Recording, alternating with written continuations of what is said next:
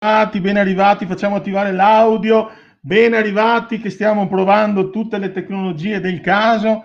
E oggi abbiamo anche sperimentato la room di Facebook, quindi abbiamo qui collegati delle persone in room, quindi stiamo anche facendo una prova di collegamento anche sulla mia stanza. Adesso io fra un po' spegnerò la room, quindi c'è stata la possibilità di di avere un paio di ospiti, che c'era prima Filippo, adesso c'è, c'è Vito con noi, poi Vito si trasferisce anche da, dall'altra parte e, e, che dire, stiamo diventando un telegiornale, quindi ogni venerdì alle 17 abbiamo eh, un ospite, qualche volta l'ospite sono io direttamente, chiudiamo intanto la room, ciao ragazzi, ciao ragazzi, ok, metto giù, bene, quindi valutiamo qua, quindi anche oggi abbiamo un ospite, intanto gli apro il microfono, gli apro il microfono al collega amico, più che un ospite è un, un amico, perché da un po' di tempo è stata un'occasione di conoscerlo in un evento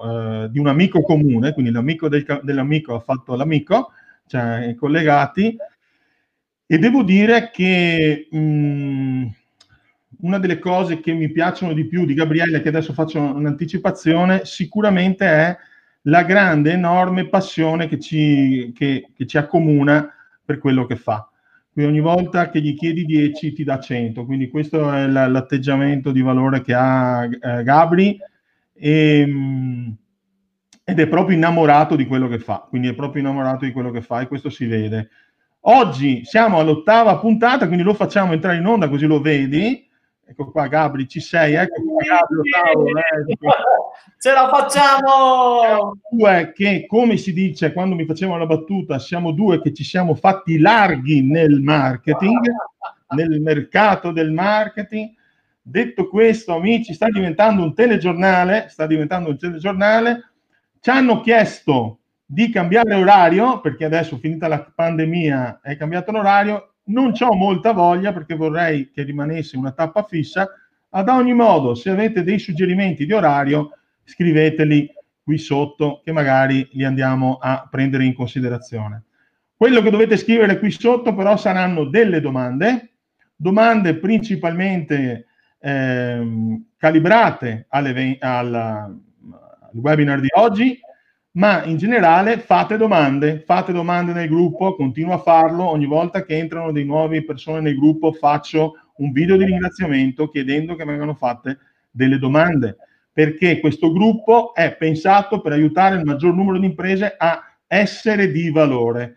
Cosa vuol dire essere di valore? Se ti sei perso delle puntate, vatele a vedere, vuol dire rispettare l'etica, vuol dire avere una responsabilità sociale di impresa, vuol dire rispettare le persone, perché solo così potrai diventare un brand attrattivo e capace di portare a casa clienti fino a 100 anni e oltre, perché il nostro scopo è quello di creare imprese che durino 100 anni e oltre, non perché abbiamo dei imprenditori tutti lì morti, rincoglioniti, che non si poteva dire, vabbè, eh, tutti lì, vabbè, morti, ma, perché, ma perché hanno creato degli asset. Oggi parleremo di come creare il più grande, importante asset per la vostra azienda. È rivoluzionario, è talmente rivoluzionario, ma non perché vi inventeremo, non parleremo di essere andati sulla Luna, ma purtroppo il 98-99% delle aziende non lo fa e continua a vendere. Allora, adesso dopo io mi gaso perché questo argomento qua sai che fa parte dei miei pilastri del gravity marketing, poi ne parlerò, però ho presentato un po' veloce, velocemente Gabriele Maggiolo, coach di Accademia del Valore, è uno specialista di inbound marketing, è uno specialista di grow hacking, è sostanzialmente un appassionato di marketing digitale. Vorrei che anche tu ti presentassi. Che onore, che onore, che onore, soprattutto quando definisci la parola amico, unità, passione e unità innamorati per quello che si fa. Effettivamente è una cosa che ho notato su Claudio quando l'ho conosciuto ed è una cosa che accomuna il mio modo di, di, fare, di fare, le cose. Um, un, altro, un altro aspetto fondamentale, un altro valore fondamentale che accomuna tutte le persone tutti i coach di accademia, è, è un argomento chiamato empatia. Empatia che è un concetto un po', un po' grande, no? Però serve per dire che quando tu sai costruire una relazione basata sull'empatia, sull'aiutare l'altro, è il fondamento per il successo. Con Claudio è nata così. Lui mi ha chiesto una mano, diceva prima, ti ho chiesto 10, mi hai dato 100, ma l'ho fatto spontaneamente perché è una cosa su cui credo e su cui baso. In altre parole, è come dire, non so se avete sentito l'anticipazione del video che abbiamo fatto con Claudio, in altre parole vuol dire essere inbound. Per chi non conosce questa parola fantomatica, inbound vuol dire usare l'empatia per costruire una relazione di fiducia, nel nostro caso del business, con il cliente. Ok? E come si fa a costruire una relazione di empatia con il cliente? Semplicemente sembra magia, ma è applicando i principi base del, dell'inbound in senso marketing, se lo vediamo da un punto di vista marketing, piuttosto che sales, piuttosto che service. Ma qual è l'elemento portante dell'inbound? È, sono i contenuti. Sono i contenuti. E qua vorrei che Claudio magari spendessi tu qualche parola sull'uso dei contenuti. Certo, certo. Allora, ehm, quindi dal 2013 porto in Italia il concetto di gravity marketing, quindi creare una forza gravitazionale nei confronti dei vostri clienti che vi porti a, essere attrattivi, ma tutta questa forza è come eh, trovare più strade possibili per portare valore ai vostri clienti. E mi sono accorto, parlando con Gabriele, che questo è il fondamento principale, quindi in modo diverso è la stessa cosa che rappresenta l'inbound marketing. Tuttavia, eh, prima, faccio la battuta, mi, mi, ha chiamato un cliente, mi ha chiesto, eh, Claudio, ascolta, ho bisogno che mi dai una mano perché vorrei creare un messaggio nel, nel, nel centralino quando rispondono e sai, vorrei fare un messaggio eh, bello, impattante, pensavo di mettere una musica, cioè una musica, una voce nazionale, faccio, guarda, io non è che mi occupo di di, di, delle, delle, basi per il centralino, però eh, fa sì, però tu ti occupi di strategia, eccetera. Vorrei, vorrei un parere. Guarda, per me oggi dovresti mandare un messaggio differenziante, dovresti mandare un messaggio di cosa ti differenzia rispetto al tuo pubblico. Dovresti fare una ricerca, dovresti magari pensare a perché stai facendo impresa e dovresti dare un messaggio che rappresenta la tua visione. E lui mi fa, eh, ma tu, io sarei più per la sveltina che per la maieutica, cioè, no? E allora io gli ho detto, bene, se sei per la sveltina non ti posso aiutare. Battuta a parte, poi gli ho detto, mi rivenderò sta battuta, perché la maggior parte delle aziende è, fa la sveltina. Cioè eh, è come dire, incontra un cliente la prima volta, gli dice andiamo subito a fare quella roba là. Eh, se, se, se provate a farlo non funziona non, la maggior parte delle o meglio, nella teoria dei grandi numeri, quando avevo 18 anni, qualcuno al mare prova, eh, provava a baciarle tutte, ogni tanto funzionava, però erano grandi numeri e avevi 18 anni. Nella te- teoria del rapporto con le aziende non funziona più così. Però analizzando costantemente le aziende, come vedi tu, noi facciamo per mestiere questo, eh, sono tutte che vendono. Ecco il tema dell'incontro di oggi, educare per farsi acquistare. Poi abbiamo dovuto modificare il titolo perché altrimenti se dicevamo educare per farsi acquistare, qualcuno andava via di testa, perché la maggior parte delle richieste di ingresso al gruppo sono voglio più clienti. Allora vuoi più clienti? Prenditi carta e penna e segnati esattamente quello che vedremo oggi e soprattutto sii sincero, eh? sii sincero perché ti guardiamo nella telecamera, sii sincero se non lo fai, vota, quando ti chiederò di votare, ci dici che se lo stai facendo o se non lo stai facendo. Ridò la parola a Gabri e lo faccio entrare in video. Quindi educare per vendere, o meglio, educare per farsi acquistare è l'unica asset che dovete creare per avere un flusso costante di clienti pronti ad acquistare, cioè che non devono essere convinti dal venditore. Se avete ancora i venditori che devono convincere, il vostro marketing non funziona, perché dovrei ricevere clienti che hanno già avuto una percezione chiara di cosa vi differenzia, di qual è la vostra specializzazione, ma adesso non dico tutto. Uh, Gabri, partiamo. Guarda, la, palla, la palla al balzo per, per, per, illustrare un concetto molto, molto carino, che è il concetto del, lo so che adesso mi, mi rimprovererai per il tecnicismo, si chiama buyer journey o customer journey. Sì, adesso lo vedremo, lo vedremo. La differenza sappiate che, sappiate che Gabriele dirà parole che voi umani non comprenderete, però la mia assistenza di là, Leonardo, vi metterà i sottotitoli. ci provo, eh, ci provo. Allora, il concetto di buyer journey o customer journey. Giustamente Claudio diceva prima farsi acquistare, no? Quindi nel momento in cui io parlo del processo di acquisto che un cliente fa, okay, è come se parlassi di buyer journey. Ma ragioniamo un attimino nel significato vero di questo buyer journey. Allora, Claudio faceva la battuta prima che a 18 anni andava in spiaggia e ti becco becco, no? In realtà lui andava già direttamente in fase di attacco in quel momento lì. Okay? E, e quindi o il cliente comprava o non comprava. Se io invece vado e... Posso da dire che la maggior parte non comprava poi. Perché... Se io invece mi concentro non sul vendere il mio prodotto, ma sul fare in modo che sia il cliente a comprare il mio prodotto, perché io sarò stato in grado di costruire in lui la giusta consapevolezza de- verso l'acquisto. E quindi in che modo succede questo? Semplicissimo, con tre fasi.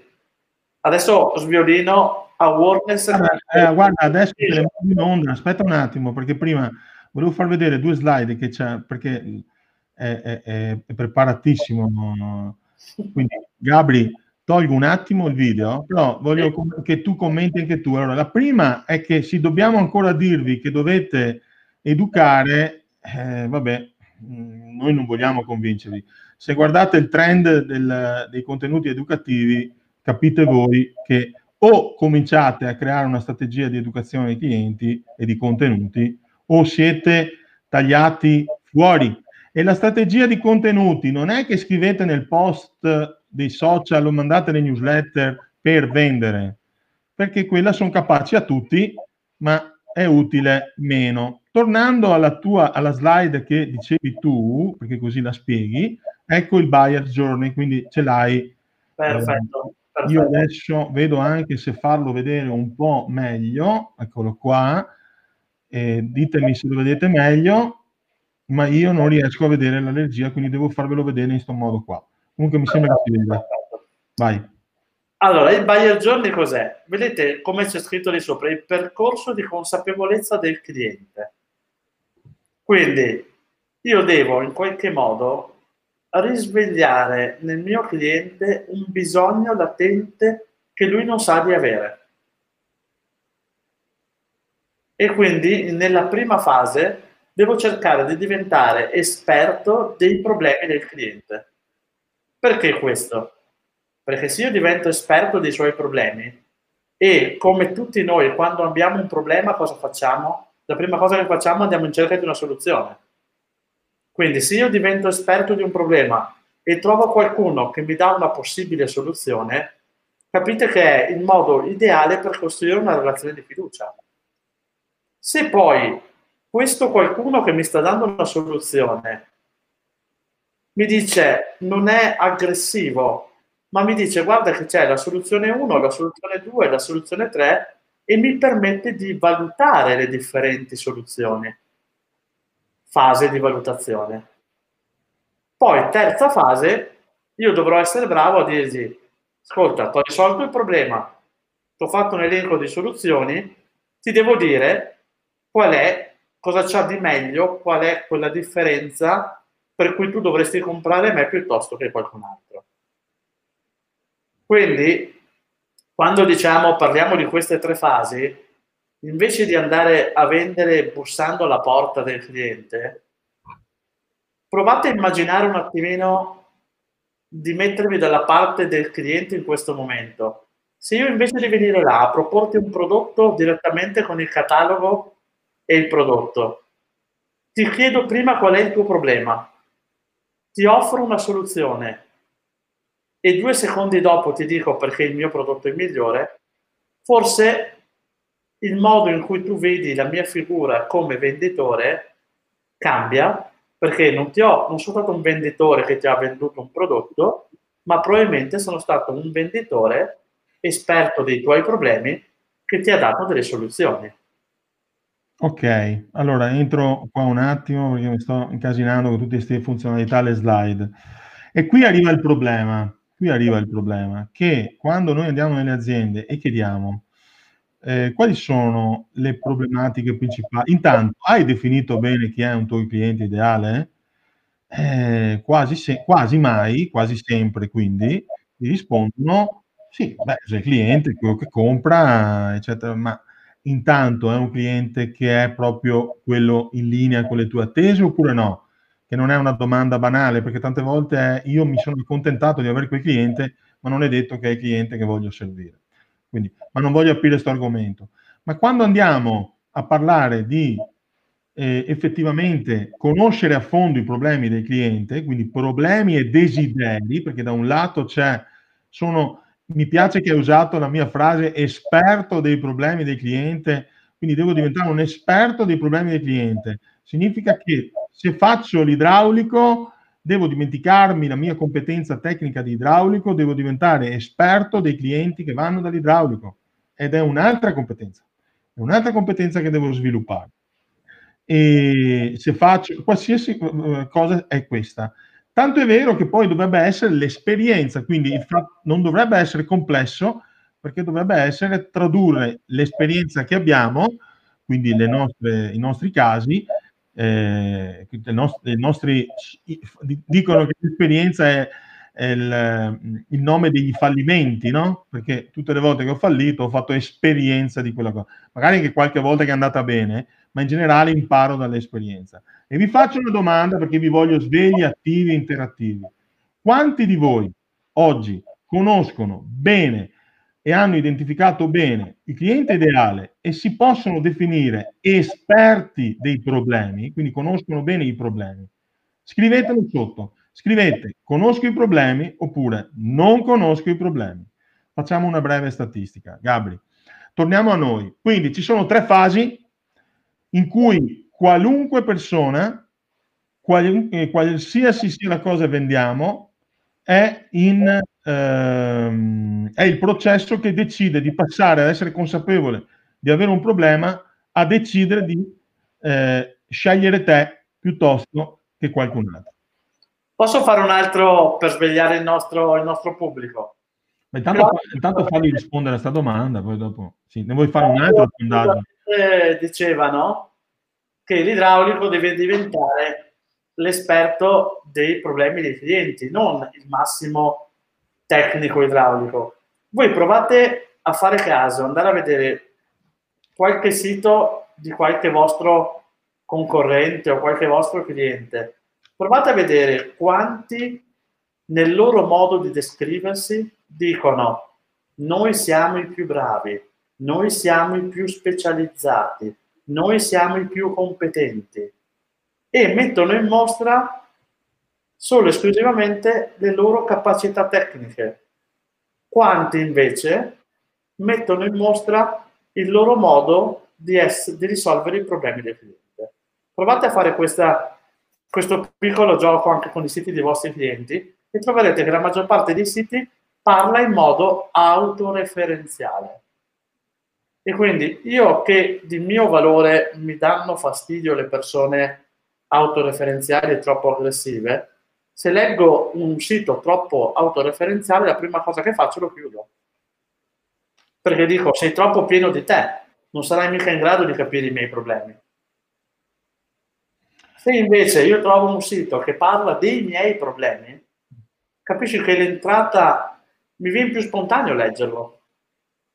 Se mi arriva un contenuto che mi parla di un problema che sto in quel momento soffrendo, mi viene spontaneo scaricarlo e leggerlo. Mi sarebbe meglio mettere, che, che tra l'altro volevo fare un libro, la, la guida alle vision dei siti de veneti, perché vengono fuori tutti che salvano il mondo, che, che sono leader, cioè non ce n'è uno che dice che sono normale, perché sarebbe migliore scrivere un messaggio, sono normale e qui c'è un form per ascoltarti, quindi scrivimi quali sono le tue esigenze che cercherò di aiutarti al meglio. Potrebbe essere più, più interessante, è sicuramente più inbound per farti felice. Grazie Fabio!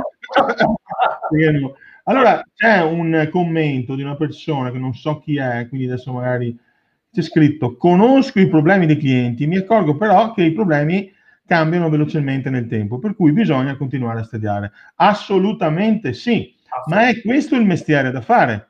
Cioè il mestiere, se sei un idraulico, non è tanto quello di imparare la parte tecnica, che tanto la sanno anche i tuoi competitor. Se vuoi avere un asset, quindi un vantaggio competitivo che ti genera clienti, devi conoscere sempre di più e studiare quali sono le problematiche dei clienti. Anche perché se il cliente è vivo, cioè se il cliente è morto, vabbè, se il cliente è vivo, cambia la sua esigenza. Quindi è normale che eh, dobbiamo continuare a studiare.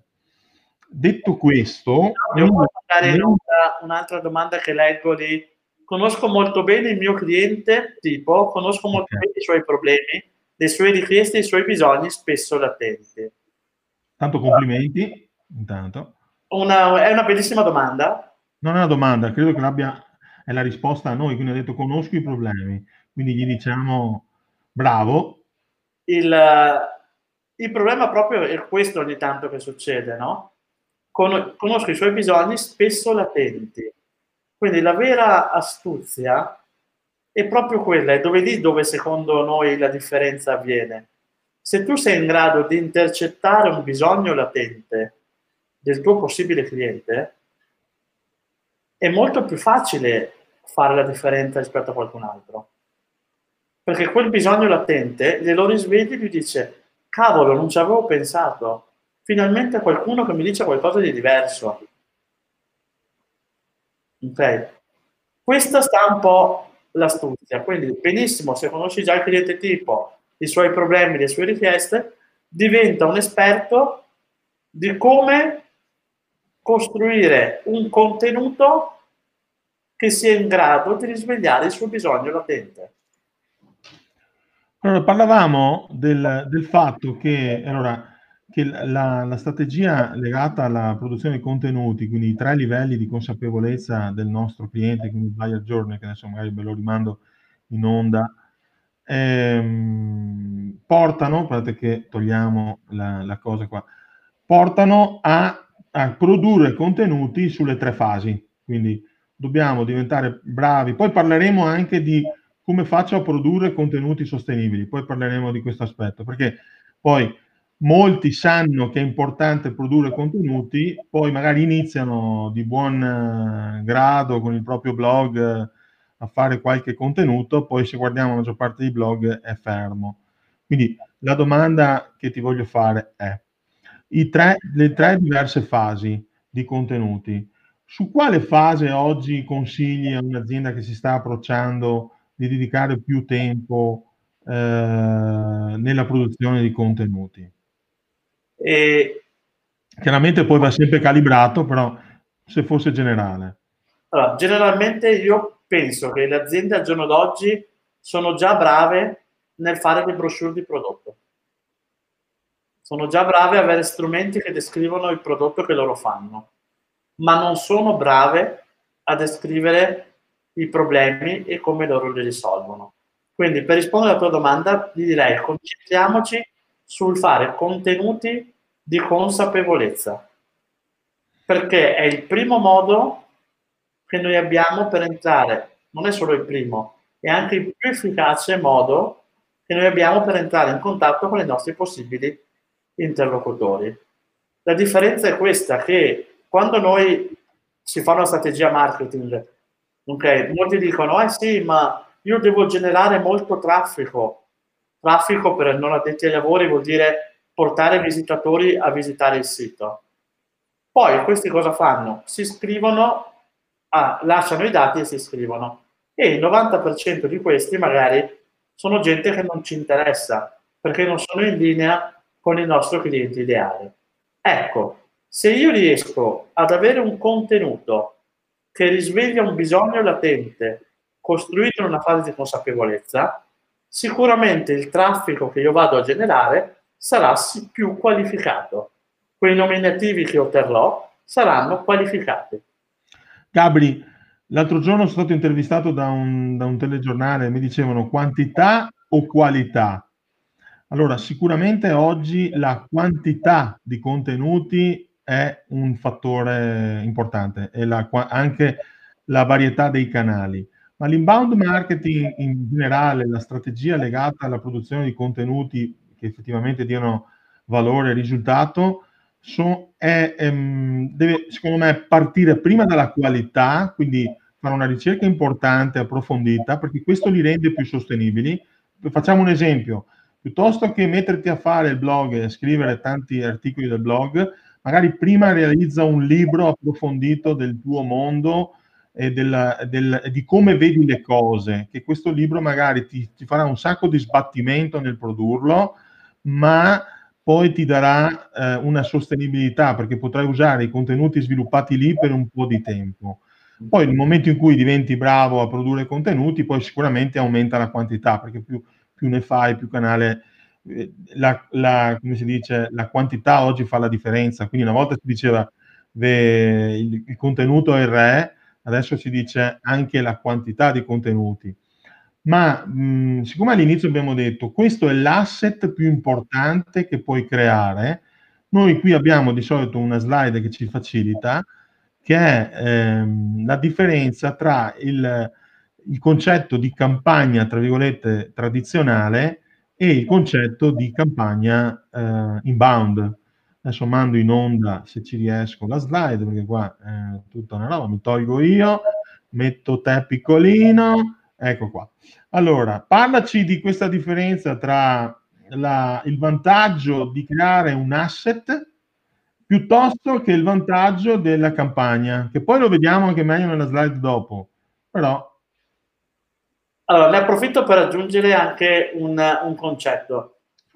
Eh, abbiamo visto, no? Quello, la slide che Claudio sta mostrando adesso. Abbiamo la parte del traffico considerato a pagamento. Quindi vuol dire che se io voglio fare in modo, ve la faccio semplice, non in digitale, no? Molta gente cosa fa? Apre il negozio ed è convinta che sia sufficiente. Faccio il sito e sono convinto che basta, no? In realtà no, perché bisogna preoccuparsi anche di portare gente dentro al negozio. Tradotto in modo digitale vuol dire che bisogna occuparsi anche di fare in modo che la gente venga a visitare il tuo sito. Per fare, in modo che la gente venga a visitare il tuo sito ci sono due modi. O genero il traffico a pagamento, ok? Quindi PPC, pay per click, oppure uso una strategia inbound per fare in modo che il mio cliente mi trovi, si dice in modo organico. Cosa vuol dire? Vado su internet, scrivo qual è il mio problema e guarda caso viene fuori il mio sito che è quello che gli dà la soluzione. Ok? Quindi la differenza sta proprio questa, che è vero che io posso portare traffico verso il mio sito utilizzando i canali a pagamento, però in realtà in quel modo lì è come se io continuo a pagare l'affitto di una casa, è un investimento continuo. Il traffico arriva, per carità, però continuo a pagare. È come se io mi mettessi... No, ti, fa, ti cambio la slide perché l'altra slide che ho messo adesso è ancora più chiaro il concetto, cioè mentre il, la parte diciamo di strategia, l'asset, creare un asset aziendale ha un costo alto all'inizio, ma poi tendenzialmente nel tempo eh, si va ad abbassare. E oltre, questi sono solo aspetti di tipo economico, ma ci sono anche tutti gli aspetti legati alla reputazione. Cioè, eh, comunque io creo una reputazione, quindi un patrimonio su di me che ho costruito nell'aver dato effettivamente degli strumenti di valore per, per i clienti. Quindi fondamentalmente, no, dicevo prima, apro il negozio e mi metto in piazza, pago le persone perché entrino. Oppure il cliente trova il mio negozio attrattivo, trova il mio negozio che ha dentro il prodotto che fa per lui e ci viene dentro spontaneamente. Questa è la differenza sostanziale. Se noi andiamo a vedere sul lato economico, come stava facendo vedere Claudio prima, se uso la strategia numero uno, cioè porto traffico a pagamento, è un investimento e ogni mese continuo a cacciare soldi. Ok? E i soldi che do vanno a ingrassare mamma Google, mamma LinkedIn, mamma Facebook e quant'altro. Se io invece riesco a costruire una strategia inbound per cui i contenuti che io preparo sono in linea con il percorso d'acquisto e diventano attrattivi per il mio pubblico di riferimento, è chiaro che il cliente mi arriva spontaneamente. Sembra una magia, ma è così. Perché se io ho un problema e trovo subito la soluzione, è chiaro che sono più proposto a comprare il tuo prodotto. Quindi, come si vede nella slide, nel pezzo di sinistra, ottengo ad avere che nel caso del progetto inbound devo fare uno sforzo iniziale nel produrre questi contenuti, ok? Perché all'inizio li devo produrre o, meglio dire, magari li ho già, li devo solo organizzare per metterli in quest'ottica. Però dopo 6-9 mesi, questo mi diventa il motore portante della mia generazione di, di contatti, perché questi saranno sempre posizionati, saranno sempre a disposizione e daranno sempre le risposte. La differenza è quindi tra andare e pagare sempre l'affitto piuttosto che costruire delle solite fondamenta, fare un investimento che ti rende a lungo. Quindi, come dicevamo giustamente prima, fare una strategia di contenuti in modalità inbound vuol dire costruire un asset patrimoniale, un qualcosa che tu ci metti tempo a costruirlo, però poi ti dura negli anni. Qui vi faccio vedere una cosa che così faccio, farò divertire molto Gabriele perché gli ho detto che c'è una sorpresa, eccetera. Quindi diventare degli sostanzialmente dei esperti dei clienti vuol dire che dovete diventare degli educatori, degli educatori. Qualsiasi sia il vostro mestiere, dovete lavorare per diventare gli educatori. Qui c'è un bellissimo libro che si dice Uccidi il marketing. Uccidi il marketing questo libro, oltre che ve lo consiglio, parla di casi veri, casi studio, quindi non parla di fuffa, e, e casi studio che ha come payoff il fatto che dice come trasformare i costi del marketing in profitti. Cioè c'è anche un altro effetto collaterale, che se diventate bravi a produrre contenuti, le persone saranno anche disponibili a pagare i contenuti e questi contenuti potranno rimborsare l'investimento di marketing che state facendo e quindi cercate, create un circolo virtuoso. E quindi la vostra azienda ogni giorno mette un mattoncino e nel tempo crea la cattedrale. Non è che ogni giorno fa una, un mucchio di sabbia e il giorno dopo lo deve ricostruire.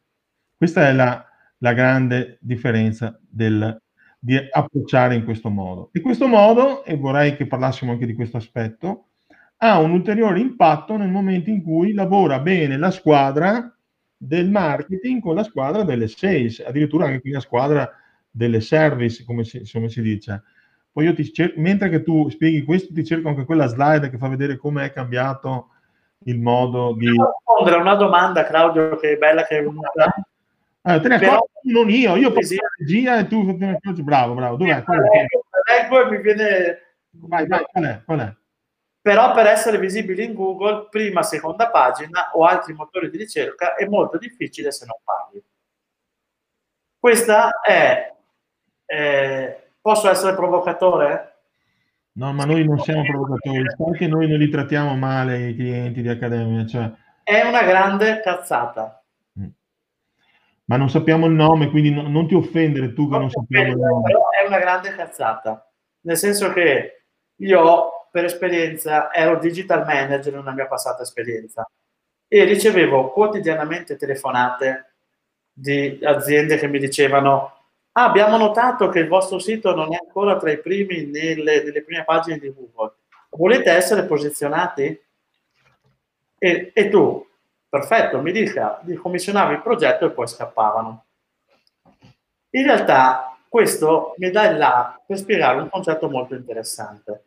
È vero che pagando si arriva in prima pagina sui motori di ricerca, però è vero anche che esiste un'altra tecnologia che si chiama Topic Cluster Technology, okay, che mi permette di arrivare tra i primi risultati, dico tra i primi perché poi ci sono molti variabili e molti fattori che entrano in gioco, semplicemente usando una metodologia. Cosa vuol dire questo? Che Google ragiona in modo molto semplice, soprattutto negli ultimi anni lo potete verificare anche da voi stessi scrivendo le ricerche su Google. Google dice, se io prendo un volo per andare a Parigi, guarda caso sotto mi propone gli hotel. Guarda caso il secondo risultato di ricerca sono le guide per Parigi. Perché Google cosa fa? Dice, siccome io devo diventare esperto nella soluzione dei problemi dei clienti, di chi mi scrive le domande, devo riuscire a dargli molte più soluzioni di quelle che lui ha. Quindi, se io che devo diventare esperto dei problemi del cliente e farmi trovare per i problemi dei clienti, devo riuscire a fare in modo che il mio sito e la mia, dico sito per dire tutta la strategia dei miei contenuti, venga automaticamente considerato da Google come il massimo esperto di quel problema. Il problema è che non sanno qual è il problema. Eh, a parte voi fighi, perché la statistica che è stata fatta qua, vedo che noi abbiamo sempre eh, eh, tutti i fighi che partecipano alla, al, ai webinar. Allora, da un lato dico che figo perché abbiamo tutti i fighi, da un altro lato vi faccio una provocazione. Non è che sia che pensiamo sempre noi siamo diversi. Quando io chiedo, faccio una domanda, cosa ti re- tu ritieni che la tua offerta sia unica?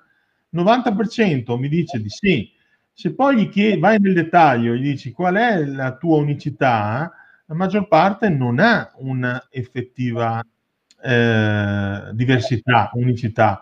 Perché dico questo? Perché po- allora io vi, vi invito, invito tutti a essere più, tra virgolette, umili su questo concetto, cioè mettersi sempre costantemente in discussione su questo concetto, perché essere tranquilli di dire io conosco il mio cliente, so come pensa, so come vuole si muove, è da un lato figo se effettivamente lo è, da un altro lato ci mettiamo in una situazione di pericolo, di grande pericolo, perché presumiamo, come quelli che dicono noi non abbiamo la concorrenza.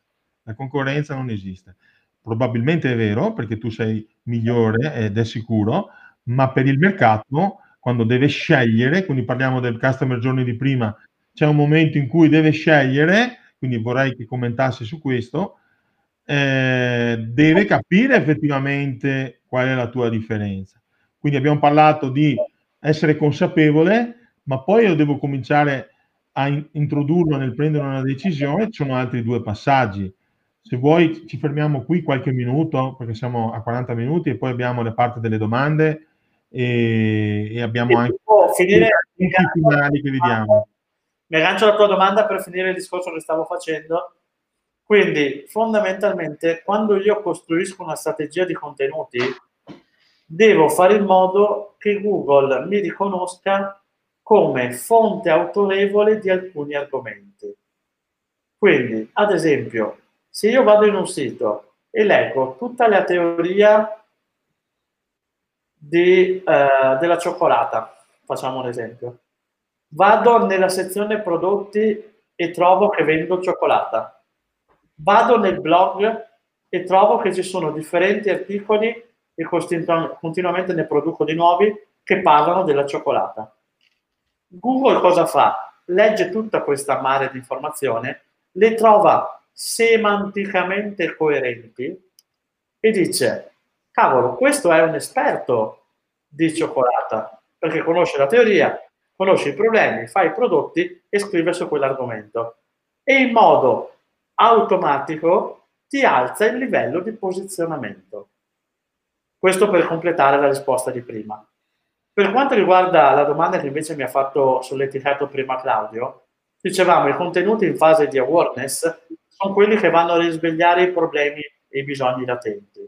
Quindi facciamo l'analisi, capiamo quali sono i reali bisogni e educhiamo il nostro cliente che magari non è consapevole di, quel, di avere quella, quel problema lì.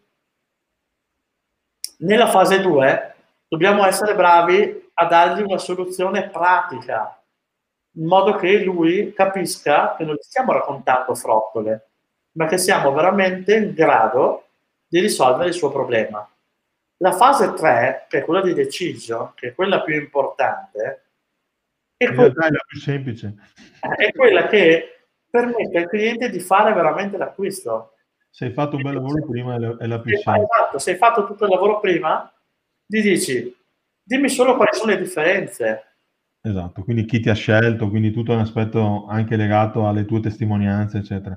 Ci sono due punti che voglio usare tra i commenti, no? Mm, una persona diceva, uh, ok, bravissimo, è possibile essere tutti unici se siamo tanti? Allora, innanzitutto siamo tutti unici, quindi il vantaggio è che siamo tutti unici. Il tema è che questa cosa è molto impegnativa, cioè è molto impegnativo la ricerca di unicità. Tanto è vero che sotto c'è scritto qualcuno diceva bisogna sempre cercare la felicità, l'unicità. Sì, di fatto il lavoro principale del marketing, per chi si è perso il webinar precedente dove abbiamo parlato delle leggi fondamentali per creare marketing, abbiamo parlato del presupposto di base che è quello che o ti crei un'unicità, quindi la differenza, e quando l'hai individuata devi comunicare solo quella. Quindi eh, non c'è altro marketing da fare. Infatti ci troviamo bene quando lavoriamo con Gabriele nella costruzione de, diciamo, dello schema dei contenuti, del flusso dei contenuti, perché se abbiamo fatto un buon lavoro di analisi del cliente, quindi abbiamo identificato anche un modo per, e poi un modo per differenziarci, abbiamo già lo scheletro di come costruire i contenuti sia in fase di awareness sia in fase più avanzata di eh, decision piuttosto che eh, Aspetta che mi sono in, in, eh, dimenticato la fase adesso, piuttosto che... Perdonami? Consideration o decision? Consideration, esatto, scusami che mi sono bloccato. Qui c'è un altro commento, uh, l'unicità può essere una caratteristica di tutti i settori merceologici, la, de- la, vera differenza alla fine la fa il prezzo. Ultimamente molti clienti rinunciano alla qualità per salvaguardare il portafoglio. Eh, beh, se lo dici tu, se è una cosa che hai tu, io non sono strettamente convinto che oggi solo scelgano il prezzo più basso, ma se è una tua esperienza, quindi è più che altro un tuo commento, non era una domanda, scusate. Eh, Gabri... Avere l'occasione per fare un'altra osservazione? No. Eh, sollevare un'altra... Grazie Claudio. No, no, no, non puoi mi riferivo no? che molti clienti magari si stanno chiedendo, eh sì, ma io ho già fatto un sacco di contenuti, no? E tu mi stai chiedendo di fare ancora contenuti nuovi, no? Sai, quel cliente che stiamo seguendo, di cui parlavi prima del, del, tele, del telegiornale, no? Loro sono praticamente una testata giornalistica nel loro settore, quindi producono una valanga di contenuti. Eppure ci hanno chiesto l'intervento per dire ragazzi sì però non sto raggiungendo il pubblico che mi interessa. E quindi cosa abbiamo fatto? Il vero lavoro è stato quello, no? quello di dire tranquilli, facciamo un audit dei tuoi contenuti, facciamo l'inventario dei contenuti che hai già prodotto. E andiamo a vedere in che fase sono, awareness, consideration e decision, e magari hai già un patrimonio di contenuti pronto, basta solo sistemarlo un attimo. Piuttosto che, ok, per quel settore li facciamo nuovi. Quindi molte volte la gente si preoccupa e dice eh, ma devo investire tanti soldi per produrre i contenuti. Ma andiamo a vedere se magari quelli che già vanno già bene. Sì, in effetti il problema di, base che io vedo è che mh, è come l'immagine del pesce sulla rete, no? Il pesce sulla rete più si agita, più si incastra nella rete. Cioè facciamo più eh, contenuti, quindi facciamo magari anche quantità, un sacco di sbattimento, ma se non abbiamo analizzato bene eh, le caratteristiche, quindi non li abbiamo costruiti, direi, scientificamente, il rischio è che facciamo un sacco di sbattimento e che non siamo poi soddisfatti. Ehm, quindi non basta, come dicevamo prima, la quantità, la quantità può diventare un asset vincente nel momento in cui hai fatto un ragionamento di qualità e quindi pensato a, a cosa vuole effettivamente, quali sono i problemi del tuo cliente e quindi a quel punto ehm, creare contenuti nelle tre fasi. Io dico sempre, adesso magari mi smentirai la percentuale, 75-80% dei contenuti nella prima fase di awareness, nella fase di consideration un 10-15% dalla mia esperienza, la parte finale di decision dove vuoi portare la decisione è quella che devi fare meno contenuti, quindi se hai 100 contenuti, percentuale un po' di più, percentuale un po' di meno, settore in più, settori meno, ma il, il messaggio è tanto, tanto, tanto eh, sul, sui bisogni e sui desideri dei clienti. Voglio mh, mm, parlare di un'altra, di un'altra, cosa che ci siamo segnati negli appunti. Eh, si diceva eh, del fatto di eh, come, cioè che il, Google prima parlavi che nel momento in cui si, eh, si, fa questo tipo di approccio ci fa risultare autorevole. Volevo un attimo un approfondimento da parte tua su questo aspetto dell'autorevolezza, poi vedo che sono arrivate finalmente un po' di domande, e quindi le mandiamo in onda. Semplicemente, no? Eh, faccio una domanda. Se eh, hai mal di pancia e non sei in grado di capire qual è la causa questo mal di pancia, Preferisci andare dal medico di medico o dal, dal gastroenterologo? Sicuramente la risposta è dal gastroenterologo, perché il gastroenterologo è lo specialista del mal di pancia. Quindi se io in qualche modo vengo riconosciuto come autorevole di quel settore, di quella nicchia, di quel problema, di quella soluzione, sicuramente è stato dimostrato che la tendenza a fidarsi di me è, è, è del 65% più alta rispetto a un sito che non è considerato autorevole. È ancora importante secondo te, eh, nella tua esperienza, avere un sito? È importante se lo si è costruito in un determinato modo, prima cosa, ma deve essere usato come veicolo di trasmissione di contenuti.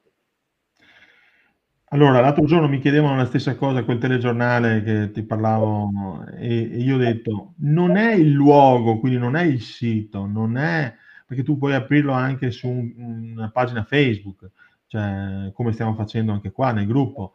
Non è quindi la struttura, è il fatto di aver analizzato prima il cliente e di creare contenuti utili a lui. Poi chiaramente, poi se sei, se, eh, immagino, noi diciamo che se non hai almeno un sito con un'identità allineata ai tuoi valori, sei nella fase che noi chiamiamo della non esistenza, cioè non esisti per il mercato. Quindi, ma non è tanto, quindi mi, mi è piaciuto che non ci siamo messi d'accordo, abbiamo detto la stessa roba. C'è una fra, un uh, commento che secondo me è interessante, allora dice tra l'altro volevo parlare di quella roba del, del, di come chiami tu lo marketing, che prima abbiamo accettato ma non abbiamo parlato, adesso ne parliamo. Oh, parliamo anche dello marketing ragazzi, vi sparcate adesso. Quindi domanda, venditori che, i venditori che non sanno trovare l'unicità sono sconfitti in partenza, non so chi è perché a noi non compare, tante volte non riescono a scorgere questa unicità. Allora è un problema comunicativo di marketing interno che voi sapientemente insegnate. Questo eh, è, sacrosanto. Come si fa a convincere il venditore di questo? mi aggancia proprio alla, al tema dello marketing. Intanto se devi convincere il venditore è meglio che ti cambi il venditore. cioè, nel senso che eh, uno dei primi errori principali è A, non dobbiamo convincere i clienti, se stiamo convincendo i clienti stiamo vendendo, non stanno comprando. Quindi vendendo cosa faremo? Dovremo negoziare pagamento, negoziare il prezzo, essere, perché non, non vedono il nostro valore, vedono quanto costiamo.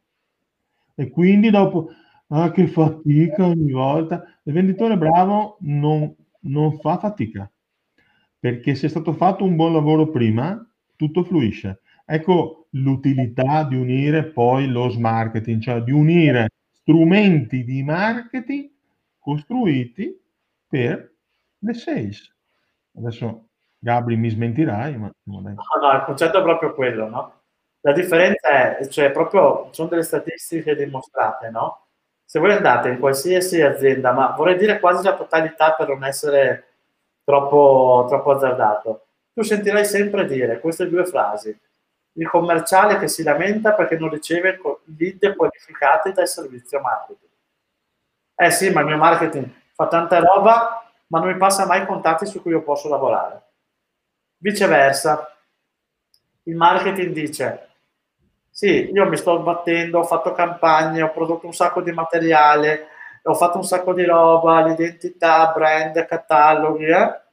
però il commerciale manco li usa.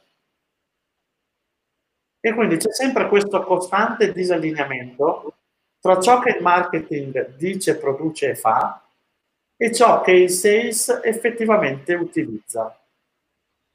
E quindi c'è quello che viene chiamato appunto smarketing, è quella metodologia che permette di, di unire il mondo del sales al mondo del marketing e farli lavorare unicamente per un unico obiettivo che è il profitto dell'azienda. Immagine di contribuzione dell'azienda, aumentare immagine di contribuzione dell'azienda. Sì, faccia, cioè, facciamo un esempio pratico, il venditore, vai, vai, fai un esempio pratico. Sì, esempio pratico, se abbiamo detto che il venditore deve diventare un esperto dei problemi, ok? Nel momento in cui è al telefono con il cliente che gli sta parlando di un problema, okay, e ha sotto mano un contenuto, faccio un esempio, un articolo del blog che guarda caso descrive proprio come, scrivere, come risolvere quel problema, non fa altro che dire al cliente, ah sì, caro cliente, tranquillo, ti mando subito una possibile soluzione, gli mando una mail con l'articolo del blog e in questo modo è riuscito a risolvere un problema con un contenuto che il marketing gli aveva già preparato. E che quindi se ancora era un po' incerto, lo porta a un processo nel, nel, nella customer journey che abbiamo visto prima, lo porto a, a un livello di consapevolezza più alto e quindi è probabile che eh, l'ho già educato per scegliermi. Facciamo un altro esempio, Claudio. Sufficiente, magari lo dovrò fare ancora ma in qualche modo eh, mi farà risultare comunque autorevole negli occhi eh, del mio cliente. Un altro esempio, se sono al telefono con un cliente e mi dice, ah guarda, ho appena ricevuto l'offerta del tuo competitor, ok? E, però sto qua valutando, sto decidendo, quindi vuol dire che il cliente in quel momento lì aveva un problema, ha già trovato una soluzione, e ti sta mettendo in confronto tra te e il tuo competitor. In quel momento lì tu gli devi mandare i contenuti che spiegano la tua unicità rispetto ai competitor. E se lui legge quei contenuti, anche la possibile variazione di prezzo è giustificata. Perché? Perché io sono stato bravo e avrò educato il mio cliente sui valori che guidano la mia unicità. Quindi, quando parlavamo all'inizio di inbound, che vuol dire riuscire ad applicare il contenuto giusto nel contesto, vuol dire che il venditore, se ha a disposizione uno strumento marketing, è in grado di dire, a seconda della fase di consapevolezza che il cliente si trova, a capire qual è il contenuto più appropriato da usare per cercare di educare quel cliente. Quindi educare non per vendere, ma per farsi acquistare. Arriverai alla fine di quel processo che sarà il cliente che ti dice, ok, eh, come facciamo? Come facciamo? Ti dice, eh, co- come possiamo fare? Ok. E quindi il, volete conoscere il segreto? Siamo arrivati alla fine. Il segreto, il segreto del segreto è avere il messaggio giusto per il cliente giusto, ma soprattutto nel momento giusto. Gabi, siamo arrivati alla fine. Faccio un annuncio. Siccome, come abbiamo detto in passato, il nostro scopo è quello di aiutare il maggior numero di imprese a essere di valore, vi diamo la possibilità, come abbiamo fatto nello scorso webinar del marketing, di candidarvi per ricevere una coaching approfondita su di voi. Quindi vuol dire che analizziamo, voi rispondete bene a un questionario, analizziamo attentamente il questionario, vi chiamiamo, ci parliamo assieme e dopo aver fatto questo lavoro qua, vi restituiamo una mappa mentale di quello che dovreste mettere in atto per ottenere maggiori risultati in funzione degli obiettivi che ci avete detto. Naturalmente non possiamo offrirla a tutti, quindi lo facciamo ogni tanto e solo su selezione, quindi solo nelle prossime 24 ore ci sono 5 posti, quindi se vi candidate e il sistema di valutazione dei 5 posti è la qualità di come rispondete alle domande, perché se non ci dite chi siete, cosa fate, qual è il problema, non vi possiamo aiutare, e anche eh, che chi risponde alle domande sia chi poi conduca l'azienda, perché altrimenti per tutta la buona volontà che voi magari siete dei collaboratori, volete fare questa cosa per il vostro capo, fatela assieme al capo, che poi la restituiremo con voi. Quindi anche questa volta regalone, fate se possibile, mh, mm, fatelo entro 24 ore, altrimenti ci si vede quando apriremo di nuovo questa possibilità. Gabriele, siamo arrivati all'ora, abbiamo fatto secondo me eh, un buon escurso generale su quelli che sono i principi base di educazione. Dico che molto probabilmente, siccome sapete che questa maratona la tireremo avanti per tutto l'anno, quindi, quindi ho svelato, ho fatto uno spoiler, non dovevo. Ogni venerdì andremo a, a parlare di argomenti, quindi rivedremo probabilmente Gabriele oltre che lo rivedremo nei nostri eventi, in primis il prossimo evento che c'è, che si chiama Weekend del Valore, che eh, sapete che è un po' programmato da tempo e che è stato spostato causa pandemia e a, a breve riceverete degli aggiornamenti. Ragazzi, è stato super figo, Gabri, super figo. Vuoi dire una roba? Vuoi salutare? No, mi è piaciuto l'ultimo commento che ho letto quando abbiamo detto eh, trovare il cliente giusto al momento giusto con il contenuto giusto. La risposta fatta, hai detto niente. Oh, volevi segreto, volevi segreto? Io te l'ho detto, hai detto niente, ma è l'unico lavoro che devi fare. Quando hai capito quel lavoro là, magari i, i, risultati arrivano. Grazie ragazzi. Grazie a voi. Grazie, nel prossimo venerdì, nel prossimo venerdì parleremo della strategia a monte da costruire per attirare i clienti quindi cosa dobbiamo fare ancora prima di iniziare a fare contenuti? Quindi quale strategia di costruzione del nostro ehm, diciamo, sistema acchiappa clienti dobbiamo mettere in, eh, in, atto prima di andare a comunicare. Quindi sono tutte cose che si eh, intrecciano, ma un po' più specifica sull'aspetto strategico. Bye. Ciao ragazzi, ciao a tutti. Bene, bye bye. Grazie. Ciao ciao, grazie, buon weekend.